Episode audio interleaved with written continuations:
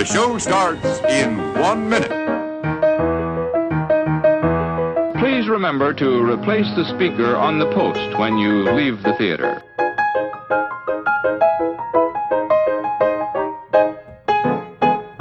And now, on with the show. Hello and welcome to episode 72 of Saturday Matinee Theater brought to you by your friends here at the Long Box Crusade. We are here in Gotham City in our recording studio set up in one of the many unused rooms in stately Wayne Manor. I am your host, Jared Albrecht, the art sale artist. And joining me, as always, is the Robin to my Batman. He could be 14, he could be 44. He- who knows? It's Pat Sampson, aka DJ Christados. How are we feeling today, man boy wonder Christados? Well, Jared, I am feeling great today. I got a magic trick I want to show you guys. What I want to do is, if you guys give me all your pipes, what I'm going to do is do a little magic trick, uh, make them disappear, and then I'll Mm. make some reappear. Yeah. it- How what's about we give you one pipe to see if you can make it disappear? Fool me once, Pat. Shame on you. I mean, I- seven times. All right. Shame Okay. on If I give it back, then I get to do it a second time with more. um, I'll get back to you. While we're thinking about that, also joining us is the laziest Alfred Pennyworth of all time. It's my brother Jason the Weasel Skull. How are you today, Jason? I'm going to tell you what, Jared. These jokers have got me on the raggedy edge. Now, they're going to come in and they're going to complain because there's dishes in the sink. They're going to complain because the floor hasn't been polished. But I've been driving them all around all night carrying their stupid costumes. I don't know why they wear the stupid costumes. They just get their tails beat. Then I got to drag them back, patch them up. And uh, yeah, I didn't sign up for this. That's what Mm. I'm saying. I did not sign up for this. Not a lot. of Pennyworth out. Not a lot of time for housework, I would imagine. He has been busy. All right. Well, we also have with us the incorruptible lawman of the city is Commissioner Delvin the Dark Web Williams. How do you do, Commissioner? I mean, I'm okay, but I'm just here to tell you, I'm pretty much thinking about switching sides. Like, you know, does Daka need like a good commissioner? Because, like, I'm just saying that man gets stuff done. And like the, the the the guy that I'm supposed to be on the same side with, he gets whooped all the time. And I don't want to be on team L. I want to be on team W. He's so fed up with the Tales I- Batman. I am. He's willing to commit actual treason during wartime. Yes. But you know what? I get it. I get, I get it. Proceed. it's nice to work with someone who has their stuff together, and Daka definitely does. Okay, we have a return guest with us this time. Glutton for Punishment keeps coming back to the LBC headquarters. Not sure why, but he classes to join up. He is our very own Alan J. Porter. Welcome back, Alan. It's great to be back on the mean streets of Gotham, though I will say people around here are really rude. I was just outside the police headquarters, going to get in a cab to come down to Wayne Manor, and some dude in a beat up fedora hat and a scruffy jacket came out and just jumped in the cab and raced away and just left me on the s- sidewalk. So uh, I don't know what happened to that cab, but there was a really strange sound from the end of the street there. But uh, so the guys around here really need to work on uh, being more hospitable to the visitors to Gotham. That's all I've got to say. I think he did give you some hospitality, Alan. That's all I'm saying. Just not maybe not the way that you wanted it, but well, yeah, yeah. Well, Alan's been here before, so he doesn't need to answer his first Batman memory or his favorite iteration of Batman on screen. But you know what? I cooked up a question for him anyway. Oh dear. Al, Alan and I do a show over on the On Her Majesty's Secret Podcast Network called Six of the Best, where we talk about James Bond music, scores, film music, spinoff, all that. So, Alan, think back to all the Batman movies you've seen and tell me which one you think had the best music. It's actually got to be the Danny.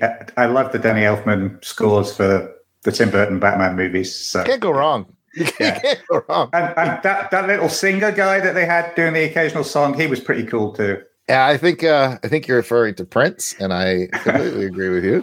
And I do no. remember the last time you were on. I think you even mentioned how if you listen to the theme of this serial, you can kind of hear the DNA of. I, I think Elfman watched and listened and and Yeah. found a way to to broaden that. Yeah, very much so. Uh, Yeah. I think that's really cool.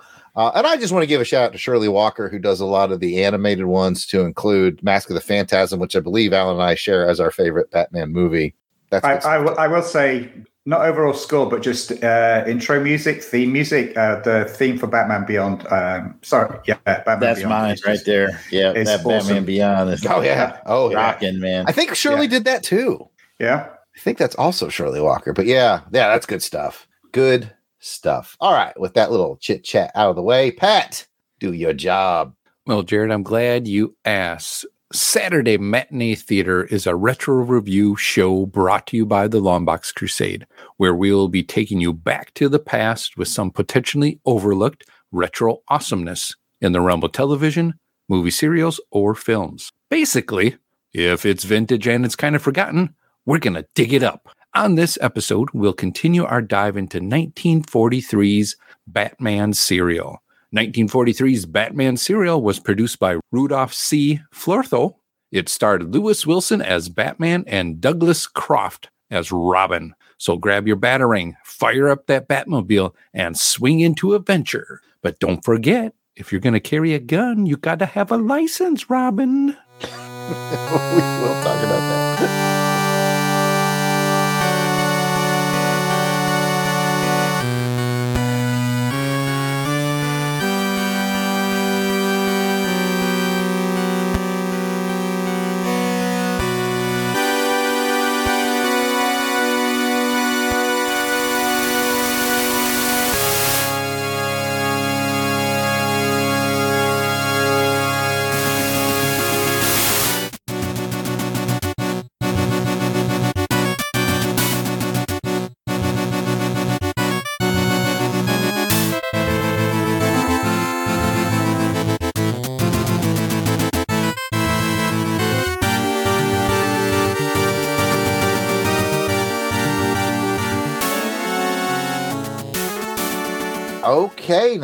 Before we hand it over to Delvin for this episode's info, let's take a look, or in this case, a listen to a commercial that have been playing at the time this episode was released back in 1943.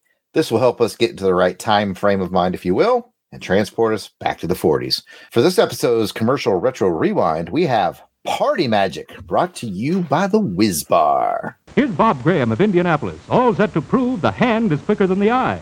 Watch closely now. You may want to mystify your friend. After the string is threaded through the straw, he bends the straw and straightens the string.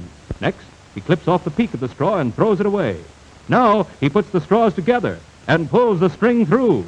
Presto! It's still in one piece. Believe it or not. Say, that's slick. Come on, tell us how you did it, Bob. Well, then at least tell us where we can learn tricks like that. Thanks. Come on, folks, let's look. Well, it's the famous Beich Party and Magic Stunts book. You can get one for two whiz wrappers and six cents in coin or stamps. The whiz bar is made in the famous Beich Kitchens. Is cellophane wrapped for freshness, supplies quick energy. The world's biggest candy value, only a nickel. Sold everywhere, and boy, it's good. Remember, get your Party and Magic Stunts book by sending two whiz wrappers and six cents in coin or stamps to Paul F. Beich Company, Department 1, Chicago. Full instructions on every whiz wrapper. Okay, we're coming back from that. We will go to our Whiz Bar himself, Alan Porter. Well, all I've got to say is, hey, Mr. Bob Graham of Indianapolis, I know exactly how you do that trick. And it's not that impressive. You cheated. So oh my Ooh. god! Shots fired! Shots fired! that that trick happened to be in an old one of you know the British annuals I sometimes talk about the boys' own annuals.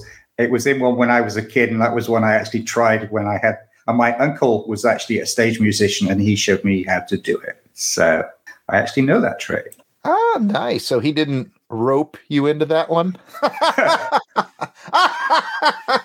Jason.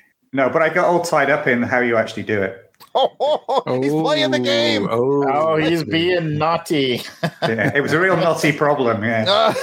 Oh man, should we keep going? I'm afraid not. Jason, I think that joke has gone to the last straw. Jason, What was the question? what did you think of the commercial? Uh, I was trying to think of another pun. I was too. I'm not gonna lie. I was to Okay, what did I think of the commercial? Number one, magic tricks never go out of style, man. They were having fun with those in 1943. We were having fun with those in 1983, 1993, and I'll have fun with them in 2023, man. magic tricks are cool. And for six cents, wasn't it like six cents, which is very specific? And then some wrappers that you just got to send. So I just got to eat some candy bars, give them six cents, and I get a big book of magic. Or we could give them 50 cents and some M&Ms. Uh, The wrapper, I get it. The rap, you could brought it all together. Wait your turn, Pat. So at any rate, I liked it. I'm excited. I want my book of magic tricks. You know, Jason and I used to go to a comic shop in North Carolina where you checked out, the guy would do a magic trick for you. And then he'd be like, if you want to learn that magic trick, it was like $3 or something. And you pay him and he teaches you the trick.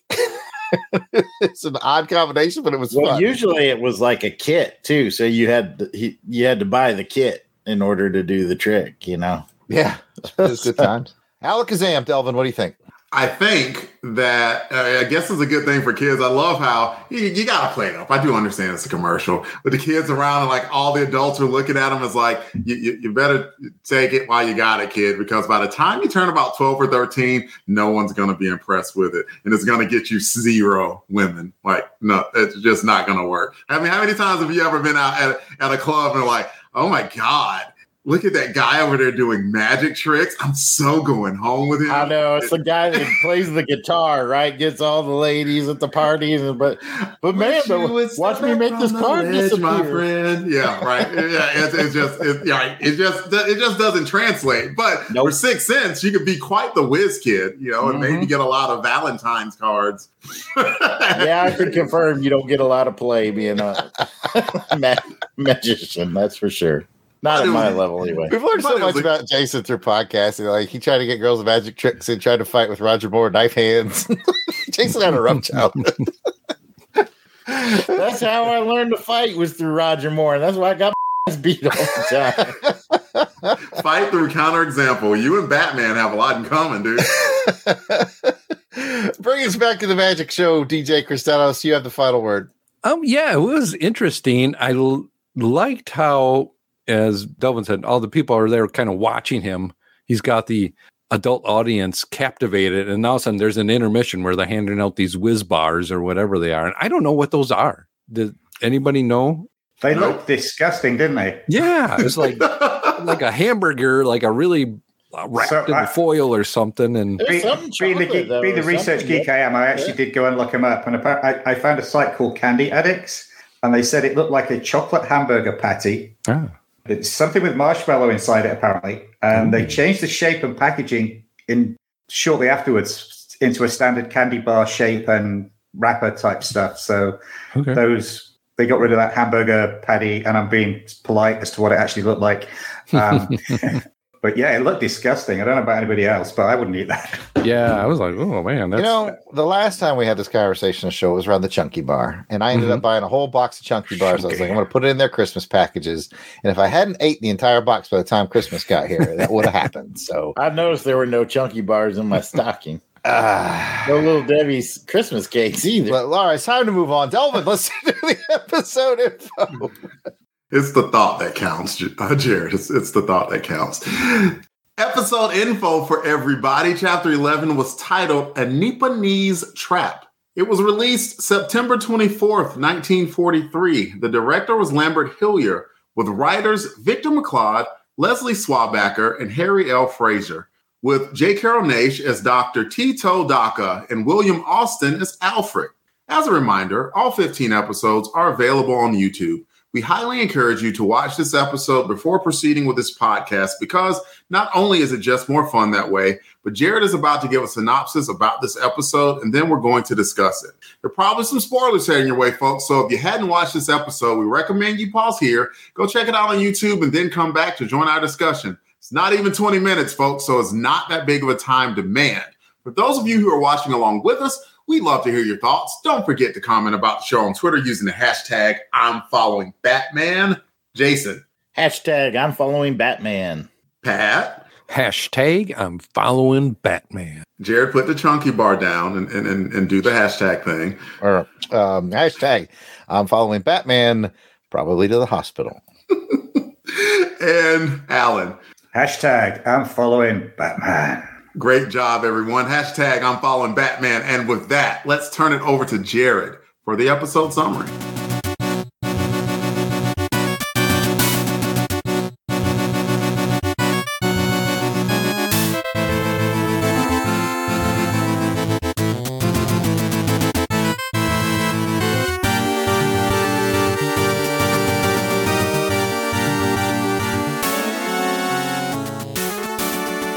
When we last saw Batman, he had crashed his stolen car after the bad guy shot out a tire and a huge fireball ensued.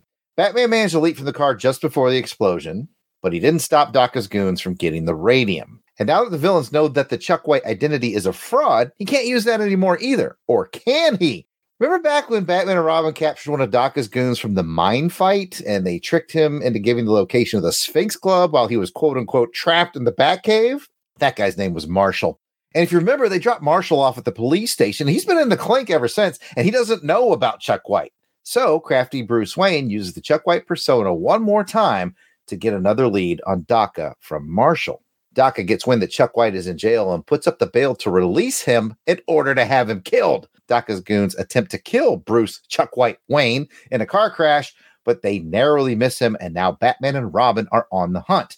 Once they reach the villain's lair, well, a fight scene ensues, and Batman and Robin perform to their usual level and get defeated. The den of evildoers even unmask an unconscious Batman, only to discover that the Batman is actually Chuck White. The unmasking provides a diversion, so Robin calls the cops for help, but the dynamic duo ends up trapped in the hideout with fuse-lit dynamite, and the whole building explodes.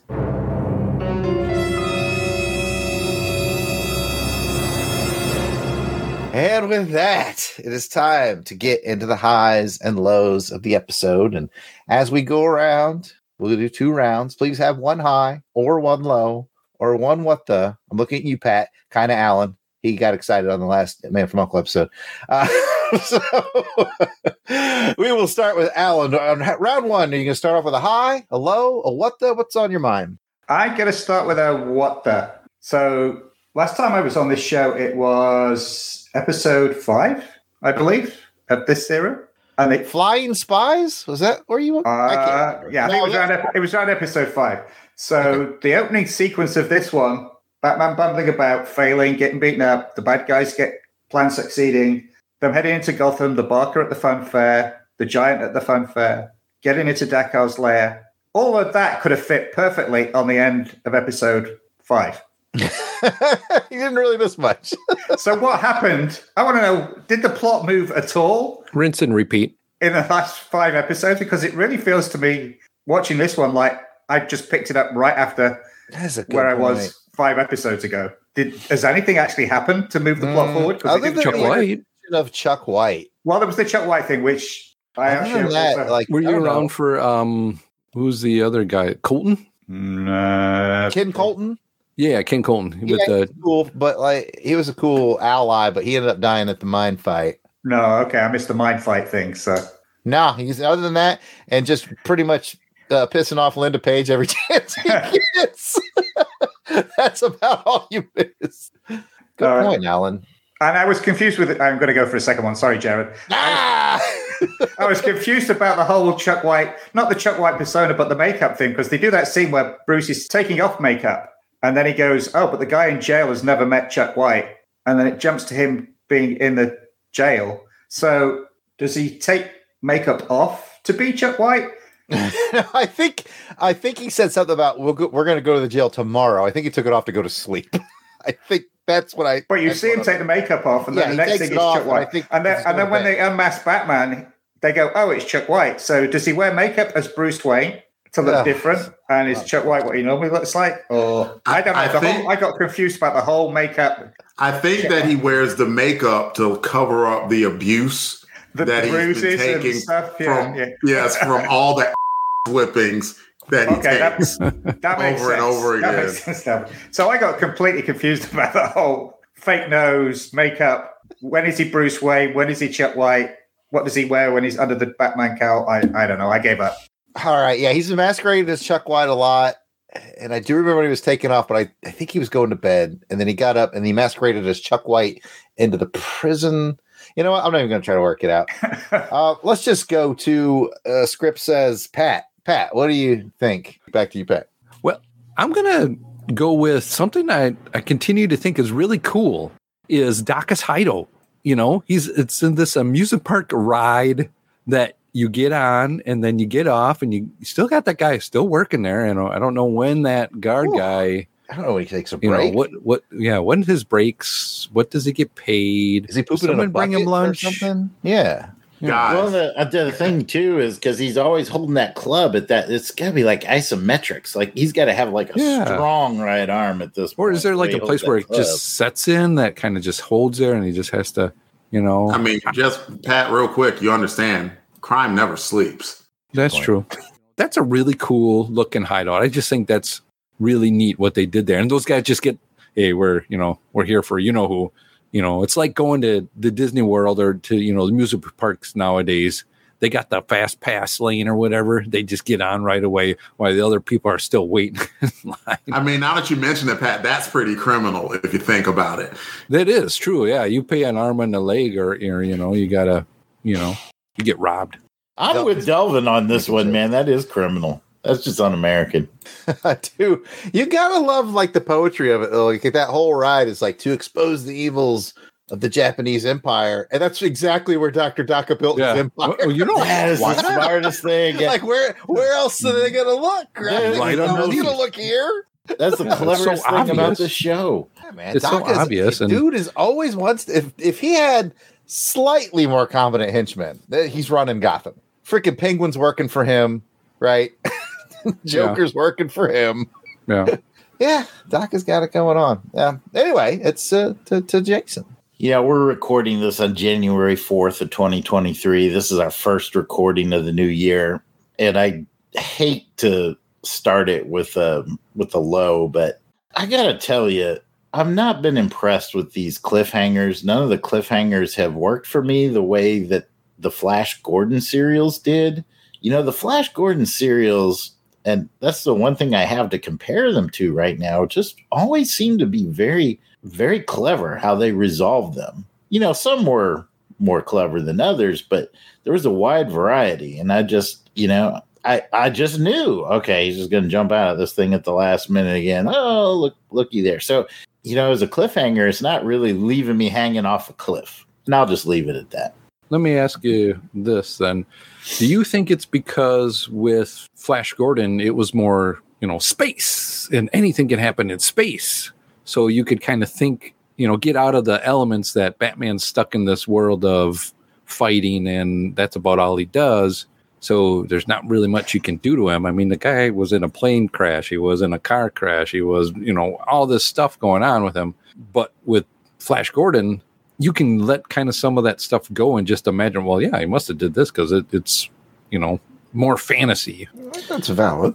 Yeah, I mean, it could be some of that, but I think to me, thinking back to the Flash Gordon stuff, there were instances where Flash Gordon wasn't going to get out of that uh, unless uh, Prince, uh, what was the princess's name? Um, Princess Aura. uh, you know, Aura steps in. I answered that so fast and eager. I Princess. Aura. Yeah, everybody's eyes got all wide.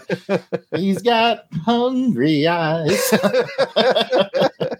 oh, but yeah, I, and I think maybe there were just richer characters in that, more characters that could step in and help. Maybe. So yeah, it's a good point, Pat. Maybe they are painted a little bit into the corner, just having kind of Batman and Robin at the end of each episode. I'd also like to propose that the Gordons were done in 1936, something like that. Something like that. Yeah, I was gonna say thirty nine, but you might be right. Late 30s. They're done in the late 30s, right? And these are done in 43. All right. There's a lot of dudes that worked Hollywood that are not in Hollywood in 1943. so I think your talent pool is a little thinner because a lot of guys are off drafted into war. Yeah, and I think we know why Batman's not fighting. on the front I think we know why Bruce Wayne did not get drafted. He's Uh, four F man. And I, I, I think budget too. They probably had a lot less money to.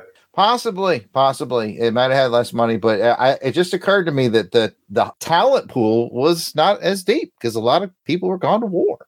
Um, so anyway, these could all contribute to it. And Pat, I, I think you may be right too. There's a lot more angles you can go with other than Gotham City Yeah. because, like, once you laid it out, it made sense. He's like, he survived a plane, he survived a car, he survived a truck, he survived a train. Like, like we're running out Yeah. of vehicles. Yeah. All kinds of things. So, yeah. It, but I do agree with Jason. I think I was really like, whoa, what, what's going to happen in this next episode of Flash? This other one is like, okay, like I said before, when Alan was like, what I miss, it's like, you didn't really miss anything. It's just rinse and repeat of the same thing happening right now. And the, the only thing that's really keeping this going is Daka. You know, I think the guy is like he's a smart cat. You know, You know, Pat, I'm glad you mentioned that because we talked about, uh, I think last episode about how we kind of wish Daka was. They found a way to bring him back in the in the comic book continuity, and one of our listeners actually sent me a picture of a cover where the Daka is he's in the DC Oh, wow. universe. They don't make a lot of it. He's like, here's a cover where they actually used him, and I was like, what? What like how how recent? Uh, I you know I, I, I'll probably get it wrong, but if I had to guess, just based off of art style, and I would have said maybe 2000 era. Oh, so so fairly I was recent. like, oh, that's Okay. cool. Like they actually have Daka. Like if you look him up, he's in the DC wiki. They dust him Oh. off from time to time. I man, I I could do a lot with that character. Uh, Alan Porter and I will will write the, the Adventures of Daka for DC. DC. I just signed you up, Alan, for DC Comics. He is quite cool. Delvin, you've waited patiently. It is your turn to talk. Uh, I, for from my point of view, I thought you might get very excited when they tease the next episode. Uh, but that's up to you. And maybe you'd fallen asleep by then. but they tease a lot more involvement from the commissioner in the next episode. So I thought, oh, that's Delvin. Oh, I see what you're saying. Yeah, he was about to was it smoke a cigar that was poisoned or something like that. Yeah, something like that. Yeah, yeah. I, I was still paying attention, like almost in like I don't know, shell shock disbelief. Like Batman walked through the door and just got destroyed by the butt of a pistol. I mean, he crumpled. Like I have never seen anybody crumple as badly as this Batman does. It is em- it's embarrassing. And, and then let's let's talk strategy. So he was, you know, knocked the heck out. Robin comes to after also being knocked out and looks, sees that Batman is about to get unmasked and runs into the other room to tell the police instead of helping his partner. I'm not done. And so then Batman still acts like he's a you know a little bit knocked out or whatever. And then he lets the dude plant the bomb. He let he watches him and then he jumps on him at the door. Why? That's a bad strategy from every angle. Ju- Just it, it was terrible. I, it hurts my head to see how bad I hate. I don't want to be like this. I really don't. I- and I just I just want to stress that it's just like there was so to make some humor out of it, there's some episode of uh, American Dad where uh, Steve the kid gets in like the trouble and he's trying to run away and run upstairs and he keeps running and tripping over things and Stan the dad is just watching him and he just kind of chuckles it's like it, he's, he's just so bad at using his body that's that's both Batman and Robin they're just they have no need to ambush or anything at this point. Seriously, they should just. I, I mentioned this before. Take off the costumes and just use your money and just spend more money on a more robust police force or, or a good neighborhood watch or something because the Batman and Robin thing does not seem to be working. We have a few more episodes, but oh Not my many goodness. more. Not many more. I just I gotta see the man win a fight. I have not seen him win a single fight, and it's been eleven episodes. Just ugh. And Robin, I think, had the best idea in there. He locked himself in the room. so, like, we are in over our heads. Someone get me through to Metropolis. Just my curfew. I need call to the home. call the ambulance. We're getting our asses whooped again. so I call the Wonder Twins. Oh, I need a bucket of water and a tiger. oh my goodness. I'm sorry. I y'all. cracked Just- myself up. I need a minute. that was a good one. Yeah, I'll tell you what. tiger. It was. So, it is so yeah, you, you mentioned the physicality, Delvin. I mean, you know, not even the fights, but the bit where they were climbing over the fence to get in. Yeah, that's some But- tough security. That's tough security, and then they climb over the fence. Just watching, couldn't they have at least got a stuntman who knew how to move? Watching Lewis, I presume it was Lewis Wilson, climb over that fence was absolutely embarrassing. It was like I just don't want to watch this. It was just, it's like, like watching me climb over a fence. yeah, or me, yeah. It's like, in, in a in a way, this is realistic in a sense, right? Like Could you imagine if Elon Musk put on like a costume and went out to fight crime? and climbed over a 10 foot fence. Yeah, okay. Yeah, yeah. he would Yeah. get destroyed. The And Bezos Wanderer by his side. yeah. it, it is funny. Everyone would just kind of stop and look like, dude, you're Elon Musk. We know. no, I'm to- I'm totally not. Oh, just like- yes, you are. I can, I can tell the look. Look, it's the internet. Take the show back, Jared. It's to Alan. Save us all, Alan. So you mentioned in the summary about Daka bailing, what was his name, Charlie White? Yep, Chuck White. Bailing Chuck White out, that Daka paid for it. But before that, Robin and Alfred had been to see a bails bondman and they paid him to bail Chuck White out. So who actually jail- bailed him out? Was it Daka or was it the bailsman? and if it was Daka, did the bails bondman just pocket the 25 bucks and not bother? Or did they both pay the police? And why didn't the bail bondman think it was weird that this kid, who was said he was the son of a burglar, had a chauffeur with him? Yeah, I would have had questions if I was that bail. Bondman. I think that bondsman pocketed that money and never thought about it again. Too many questions from something that should that made me think way more than it should have. done. So, You're right, though, Alan. I mean, my, my synopsis was already too long, but that did occur to me. I was like, what was? We had basically two scenes of people saying they're going to put up the money, and it that never became a plot point. So it was like you could have cut one of those scenes. Like you could have cut the Batman, the Robin, and the Bondsman scene. yeah, the whole bondsman thing just didn't go anywhere. Yeah, yeah. yeah. Weird. That Well, let's talk about Chuck White being in the jail. They're going to allow him to have a lighter in the jail was that he could he could have lit the mattress on fire or something and you know gotten out somehow that way or, or maybe Man, just, it's the 40s. I was about to say the same. Forties, everybody smoked. Prisoners didn't have any rights. You seen the What are you talking commercials, Pat? I, I I understand that, but I was like, I would have thought at least, hey, no, you, you can't have this lighter with you. It was just weird. And then he gives it to Marshall, and of course that guy get duped again, and by Chuck White, and you know by Batman and Chuck White. I just I was like, that really, I'm like, really, he's gonna just stand around smoke, smoking in a cell. I know you were watching that, like, mm, yeah, yeah. well, I was like, "Ooh, yeah, yeah." The whole pack, you say?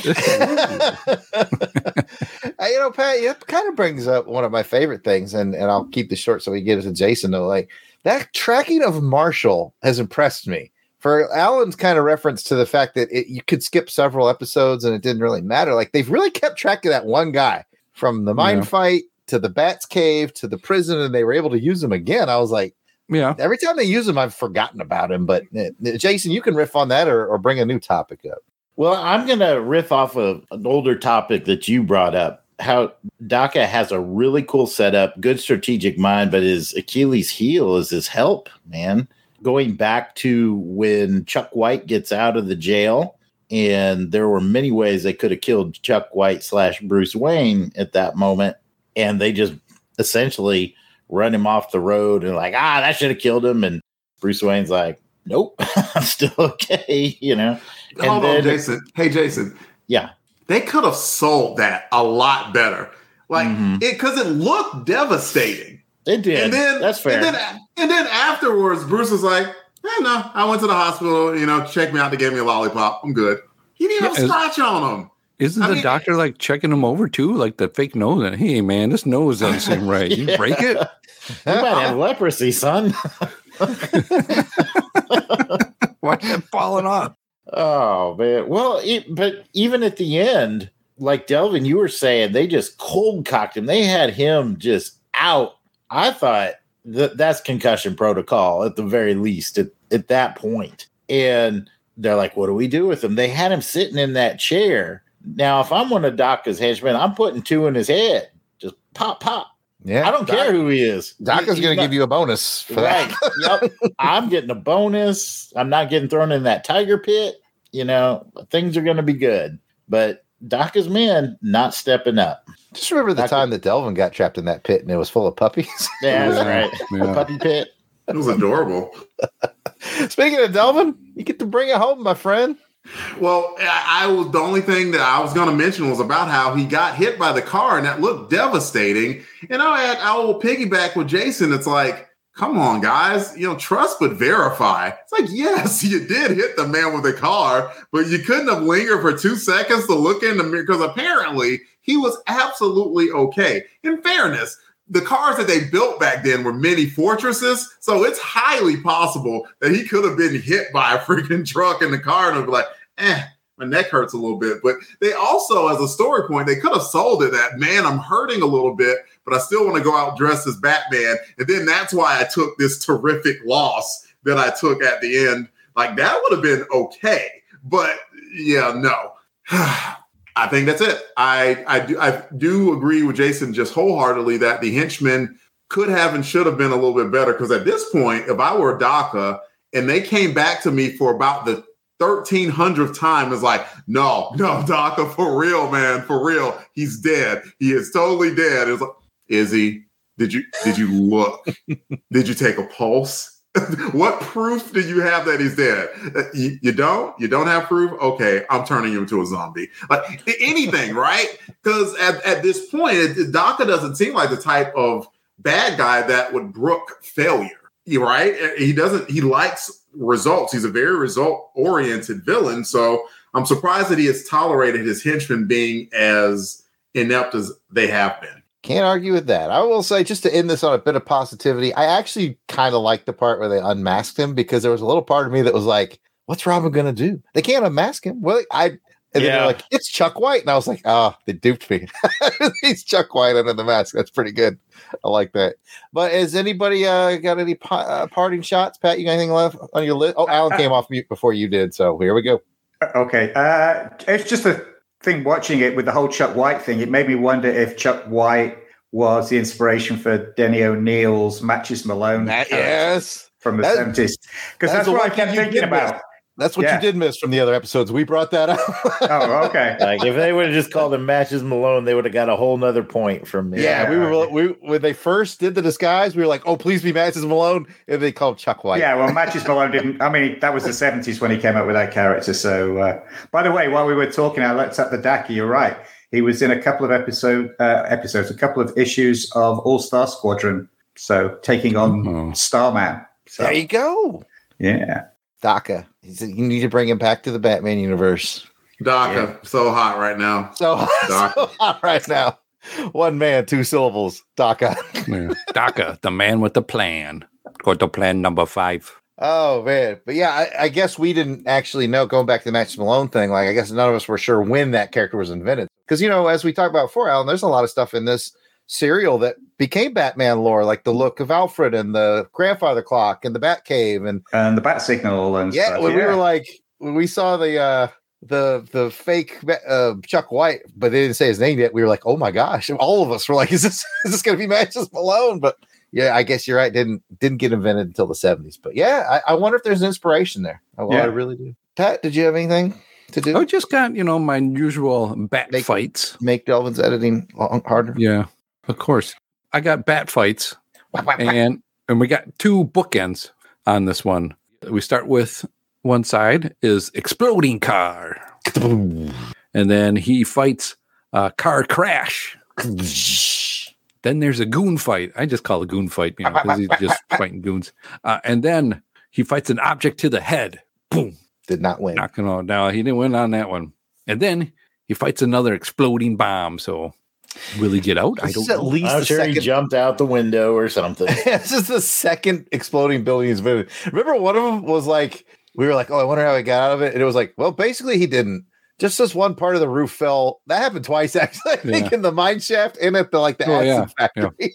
like, well, that I mean, I guess I do have one more thing because with that explosion at the end, it really looked like to me like Batman grabbed that guy so he could throw his body onto the dynamite. so I'm you know, if that happens, I'm giving it a plus one point right off. I the am bat. too. I'm like, right off the became bat. the Punisher all of a sudden.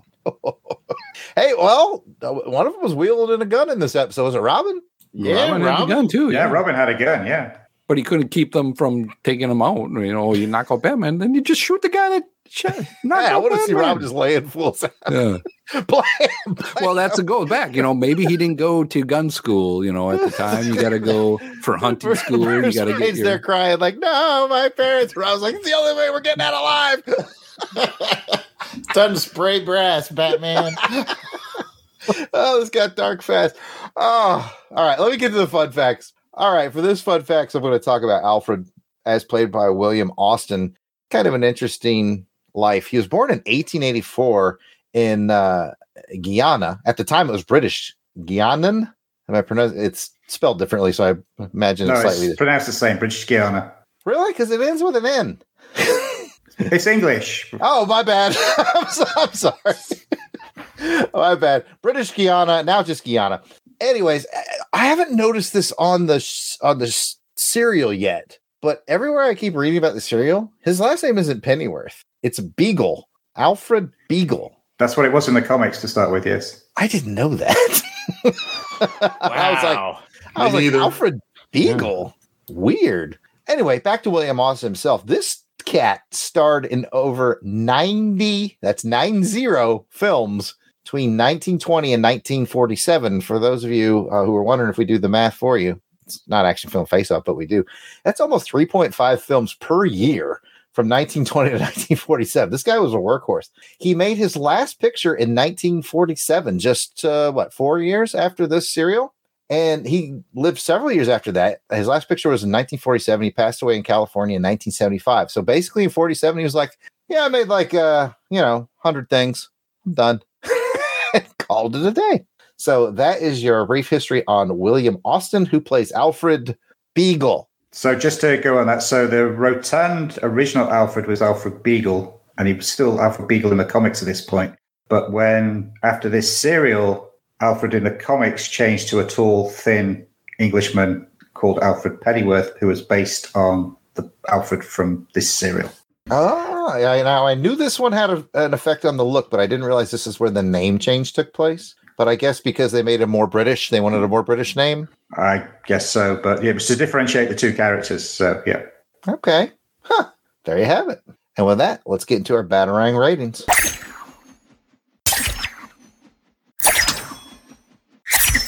Here's how the rating scale works. If it gets a five, and it won't, it means you loved it. If it gets a four, that means it's very good. If it's three, it was good, and two, it was just okay, and one, I didn't like it. And I gotta tell you, we've been trending down as we've been going through this series. so let's get into this. Jason, I'm gonna have you go first. Put me on the spot.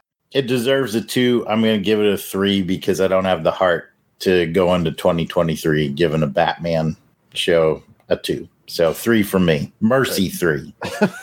Mercy three. He gave it the bump up from a two. Delvin's giving me that look like, no, man, no. so, Delvin, what do you got? Well, as we discussed with Mercy Bullets, right? Like th- those aren't really Mercy Bullets, right? We we all, we all know that. Just lying. So Jason was lying when he gave it a three. It's a two. Like it's and I, and I and I don't I don't relish in this, but I am tired of seeing Batman lose like this. He's not even losing to overwhelming odds. They were like three dudes in the room and, and he had an ambush and he still lost badly. And his strategy was bad. Like his fighting strategy is bad, I should say. His overall his detective stuff isn't bad, not really. To give a little bit of a shine, but like his all throughout this series, his fighting has just been subpar. And that is the danger element that makes Batman so famous now. And I'm again, I'm not saying he needed to be. I'm not expecting 1940s and him throwing out you know jujitsu stuff and everything. But my goodness, the man can win a fisticuffs fight, right? like heck, if they just freaking put up two fists, he should be able to win, and he hasn't won anything. And and at this point, at episode 11 of the series, it's just gotten to me. So I'm giving it a two. Man, I hear you. And, and while you were explaining that, it occurred to me like, I, I wish I could go back in time and tell the producers they seem to think that every cliffhanger has to be Batman in peril. And I think that's why he keeps losing fights because he has to be sort of unconscious or whatever to be in peril. And it occurred to me like it doesn't have to be that way. It, it would have been a great cliffhanger if just as they were about to take that mask off. Tune in next Right. week. Like, oh Yeah. my goodness, Yeah. kids would have been discussing for a week. Like That's some really smart good kid would have been point. like, I bet he's uh Chuck White under there, you know, some smart kid would have sussed it out. Like it doesn't have to be that, or it could be someone else's danger. You know, can they save you know uh the Alfred Beagle in time? you know, I wish I could go back in time and tell him that. But I think that's why he takes so many L's, is because they keep, well, we got to put him in physical danger. Yeah, and I, I agree with you, and I agree with your your your plot fixes too. I think those would be very good plot fixes. And heck, 1966 Batman even got that because you know sometimes he was caught in death traps, but you know not every time. Sometimes it was Robin in peril, sometimes it was Batgirl in peril, and he had and Batman had to come make the save. It wasn't always Batman, the main character, taking these embarrassing losses. Yeah, you got that right. All right, DJ Christados. Jason threw out a pity three. Delvin threw out a pretty realistic four. Where are you going to go? I mean, I'm sorry, two. You threw Merciless two, I think. is Mercy, the- two. Where you go with this? Uh, I'm I'm going with two and a half. acceptable. Acceptable. Yeah. Sorry, no, it's Oh, not. nope. Sorry, it's Well, not. Okay, I'm going with a two. I'm with Delvin on this one. This was okay. You know, this is super filler, super filler on this one. And, you know, yeah, we got to sometimes you got to eat the filler. And I guess we're eating it right now. But, you know, what bumps me to the half, if I could, is Daka. You know, I, I like the Daka part of it. I agree with you on that, Pat. Alan. Alan Alan has a no higher than two look in his eyes. I gotta tell you, what, what are you thinking? Yeah, I I tell you, I, I was wavering around a one on this one. This has got to be. I mean, I've seen this serial multiple times, so this is probably the lowest point. Uh, It's one of the most boring episodes. Nothing really happens. If you think about this episode, I mean, where was the trap that was in the title? Hmm. There was no trap. That's a fair Uh, point, Alan. Other than like getting him out of jail, like we bailed him out of jail so we could kill him. Uh, the only thing, sorry, So- the only thing I think that really helps move this the story along in here was that Daka got the weapon that he needed. Yeah, which And that was by the way, they're all, all carrying lumps of radium around like it's the groceries, which yeah. So I'm going with a merciless two, and the only thing that bumps it up to two is Daka and his plan still going along. I think I agree with you all. He is the high point character of this whole series. I'm on the merciless two train. I'm lucky to get a two. Fair enough. And um, I'll leave Jason to, to Three Island. I I, res- I respect you bringing it ringing in the new year with that three, Jason. But I'm going to sit with the guys on the two. Thought it was just okay. It's the last one. It's the last time. The I- last I- mulligan they get. I, I- I'm actually an Alan. Like I started to move into didn't like it territory because, like Delvin said, I'm just so tired of watching them lose, and I just want to shake the writers and be like, "There's other ways to build cliffhanger drama than to have him lose." And then, and Alan, you mentioned the the title doesn't make a ton of sense. We watched one called Flying Spies, which had literally one spy that was flying. Like, like they're just writing these titles. It's like there's not plural spies that are flying, and even that was a stretch because he wasn't even he was a passenger on the plane. so yeah, I- there's just some things I think corners cut. I had a feeling that when they when they attacked him as Chuck White with the truck, that that might have been meant to be a cliffhanger ending, but they were like, "Oh, this is only seven minutes long." You know, we've got to do more. Like these little things that bother me. So yeah, I'm gonna I'm gonna jump on the two train, toot toot, and uh, hope hope that uh, Alan's crystal ball pays off as he says this may be the low point of this serial, and, and hopefully we can pick it up and maybe watch old Batman win a fight near the end. And with that, let's get to the Gotham City mailbag. We are thrilled to kick off these comments with special shout outs to our Crusaders Club members. These are the fine folks who have joined our crusade. They enjoy early access to special long box episodes. They get to vote on show content. They get free raffle entries and so much more. These are the folks reaping the benefits and giving some much appreciated support to the show. And Helica Wolf. Oh. Oh.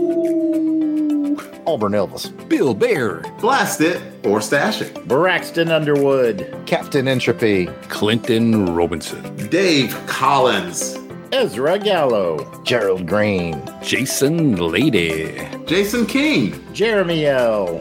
Jim Jarman, Jim Jarman, Jim Jarman, Jim Jarman. I hope you like Jim Jarman too. Happy New Year, Jim. It's our first recording of the new year. Jim Meal. Joe Thomas. John Watson, Josh Strickland, Candace Ward. Kathy Bright. The MVP. Mark Ross, Maxwell Traver, Michael Wegner. Miranda W. P.D. Devons, Paul Hicks, Rick from Jeff and Rick Present. Rob Morgan. Ryan Daly, Samantha Maney, Sean Urbanski. Spidey 67. Steve Cronin, Spreadsheet. Tim Price. Tony Pennington. and Toronto Cop. If we missed anyone on our list, we apologize. Keep in mind we record these episodes well in advance of release, so if you're a recent edition, we'll add you soon, but no worries. Let us know that we missed you by sending an email to contact at longboxcrusade.com. We will get it straightened out. If you're asking yourself, well, how do I get in on this? How do I become a Crusaders Club member? It's very simple. Go to patreon.com slash longboxcrusade for as little as $1 a month. You get access to the Crusaders Club. Please come check it out. We spend that money mostly on raffle prizes to give away to you, fine listeners. So whatever we don't spend on that, Pat spends on uh, what is it you buy in that back alley, Pat? Um, you know, some pipe stuff, some cotton candy, but no heroin. There, there's our there's our LBC promise to you. Daddy's little helper. All right. Now, if you don't have any extra scratch laying around, but you still want to help us out here at LBC headquarters, please take a moment to write a review on Apple Podcasts or whatever podcatcher you're on. If you even want to keep it short with the star ratings, that's fine too. We just want to encourage the conversation and uh, build the family around the program. If you like these old serials, we're not going to stop making these podcasts. so you, you might, You as might as well- well listen because they're as well. So let's get into our shares and retweets for our last Batman episode, which is chapter 10, Flying Spies. And if you remember last time, we only had one name to read, and it was really sad. We're like, only had one person to share and retweet. We've doubled it. Two names to read. yes. So uh Pat, go ahead and read the first one, and Delvin, you get to read the second one. Starting us off is Tim Price. Thank you for that retweet. Thanks, Tim. And wrapping it up is my mom. the Wait, we day got- Deborah We got more mothers on the show than this. Where, where's our mom, I love the fact that we now have two names, and one of them is Delvin's mom. Yeah, That's how we originally started off. you I know? told you guys earlier, we're not going to stop making these. All right. So just get on board and start retweeting. and yeah, we need them. that uh, D. Elvin Williams. Jar Rod Alberich. Oh, but we also did get two comments. Uh, Jason, would you like to take the first one? It's really just a request, but I'll let you read it out. Okay, it's from Paul Hicks, and it's replying to at Longbox Crusade, a yard sale artist, and two others. Apparently, he did a hashtag dust off Daka. I like that. He said DC Comics, dust off Daka. Okay, all he's, right, He's in our camp for bringing that character back to the comics. I like that. got it. I, I don't, I don't know the social media code. Jason doesn't Uh, he doesn't I understand them. but uh, sounds good. Looks good. Hey, Paul. and our last comment was from our uh, very own on staff HR employee who's never showed up for a day of work. It's from Laurel Mountain Flower. And all she wrote was permission denied, three exclamation points. And after about two minutes of thinking on that, I was like, what did she deny? What did permission we to? do? What did we do? I know what it is. What is it? Pat requested his name be changed to Golden Throat. Oh, yes. I remember that one. Yes. Oh, man. Well, Sorry, too late, Pat. Laura. I already ordered the placards and all that. I got business cards coming. Got the business cards in the mail. Yeah, I thought you signed off on that, Laurel. Um, you know, she said permission denied there, Golden Throat. So oh, I I must have missed that one. I don't know what we're going to do. Well, we- we'll have to use them up. All right. Uh, we do appreciate everybody who chips in and chats around the show. Uh, if you want to be part of that, you can uh, clearly do that at Longbox Crusade and a bunch of other places. We'll get in that in a minute. But I do want to let you know our voicemail line is always open. Like it's 1994. You can call 707 532 5269. That's 707 532 L Box Pick up the phone. and leave us a voicemail. Let us know your opinion. How do you feel about these Batmans? Have you been checking out these serials? Are you as worn down as we are at this point of Batman getting his butt kicked? What are some of the high points? Lift us up, people. Give us a call at 707 532 5269 and say, hey, I want to lift you up about this Batman and give us something that you're loving about it. That would be nice. And with that on your mind, I'm going to pass it to Jason to bring the show home. Well, thank you, Jared. That's it for this episode of Saturday Matinee Theater. If you'd like to hear more from us in the realm of comic books, action films, and more, you can check out the Long Box Crusade. Pat, show them the way. Well, Jason, I'm glad you asked. You can find us on Apple Podcasts, Google Podcasts, and uh, most of all the podcatchers out there. Just look up Longbox Crusade and you will find us. We are also on YouTube or at www.longboxcrusade.com. You can find us on Twitter, Facebook, Instagram, and YouTube, all at Longbox Crusade. Back to you, Jason. Thank you, Pat. And if you're a fan of Agent 007 and you want to hear us on our track through James Bond films and music and spin off stuff like Man from Uncle and comic books and all things really uh, related to the 007 franchise, you can check out on Her Majesty's Secret Podcast. Jared, where can they find that? Well, Jason, I'm glad you asked. You can find that at. Hang on a second. Uh-oh. Someone's at no, my no, door. No. Fellas, I hear you ah. talking about on a Magic Secret podcast. It's me, your favorite Christopher Walken. And yeah, you know, I was in a Bond movie, so you guys should check it out on a Magic Secret podcast. It's on all those podcatchers. Just go look for it on a Magic Secret podcast. So you go directly to www.secretpodcast.podbean.com and the Twitter is at OHMS pod. And on this show, you guys talk about old candies a lot. I used to get this one. I can't remember what it's called. Maybe you can help me out. It was kind of like Cracker Jacks. It was like a caramel coated, and it came in a in a bag or a box, and it might have had some some nuts in it. Anybody know what I'm talking about? It's fiddle Fiddle faddle. faddle. That's right, because I'm happiest. fiddle faddle. faddle. Yeah, gotcha. You didn't see it coming, did you? Uh, Get assholes next time. It, it, it came with its own props. Uh, you got to get him to Christopher. He's, you I know, have been making that stupid joke. these weeks. You have many more of these rhymes with saddle jokes in your future. Just so you I kind of figured as soon as I saw this one, I think that this is like the opening salvo right here. I thought we were done with jokes for Crusade Miss. Now I got to go I through. saw Alan laugh just a little, and it was all I needed to do at least six more of these. All right. Well, thank you, Chris. If you'd like to chat with us online, we can be found at Pat. Go ahead and kick us off. Well, Jason, I'm glad you asked. You can find me on the Twitter at Christatos01. Delvin? You can find me on Twitter, DEE underscore RAY 1977. Jared. I am at Yard Sale Artist, Twitter, Facebook, Instagram. It is all at Yard Sale Artist. Chris, where can you be found? I'm at felloffabridge.org. You're at That's not a real. I'm at, org. at Max. It's got like nine A's in it. Doing jokes for Jason now. it's late. All right. You can find me at Weasel Skull on Twitter and Jason Albrick on Facebook and Instagram. And Alan, go ahead and round us out. You can find me at Twitter at Alan J. Porter or my website, alanjporter.com. And if you're interested in the history of the Batman, I have the Batman on the Cover project on Tumblr, where we have been posting the chronological history of Batman in publishing, starting way back in 1939. And as of today, we've posted 1,768 Batman covers, and we are up to August 1967. So we post every couple of days with a brand new cover.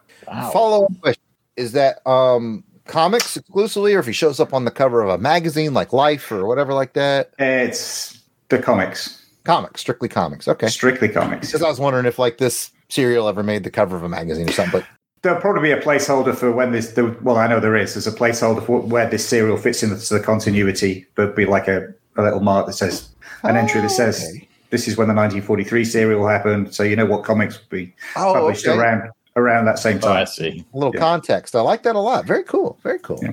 All right. Well, thank you for that, Alan. And all right, folks, it's time to get your quiver filled with arrows and ready to fight against taxation because our next episode will continue our journey through the 1955 adventures of Robin Hood TV series. We'll see you next episode for episode three Dead or Alive. The meetup location, Sherwood Forest. Because I want I knew it was you knew it was coming. Dead or alive. Alive.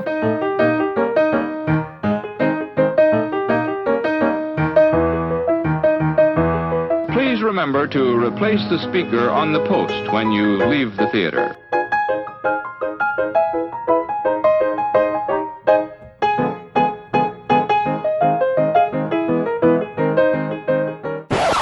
Outtakes. When I walk this forest, I load a bow on my side. on my back. I beat people with both staffs. I'm not afraid to make them cry. This dude burned down his own house. Just to protect me. Because I'm a big bowling prince. None, And none, none of y'all, none of y'all, none of y'all made a resolution to get me to bed earlier. You know this. No. this year. No, didn't, didn't do that. Mm. No, no. Because I want it. Nice to Batman serials, not not nice to your friend. Got it. Ah, Delvin, I give you at least a three. Aw. Ah, yeah. That was a three. All right, I'll kill three the minimum. recording.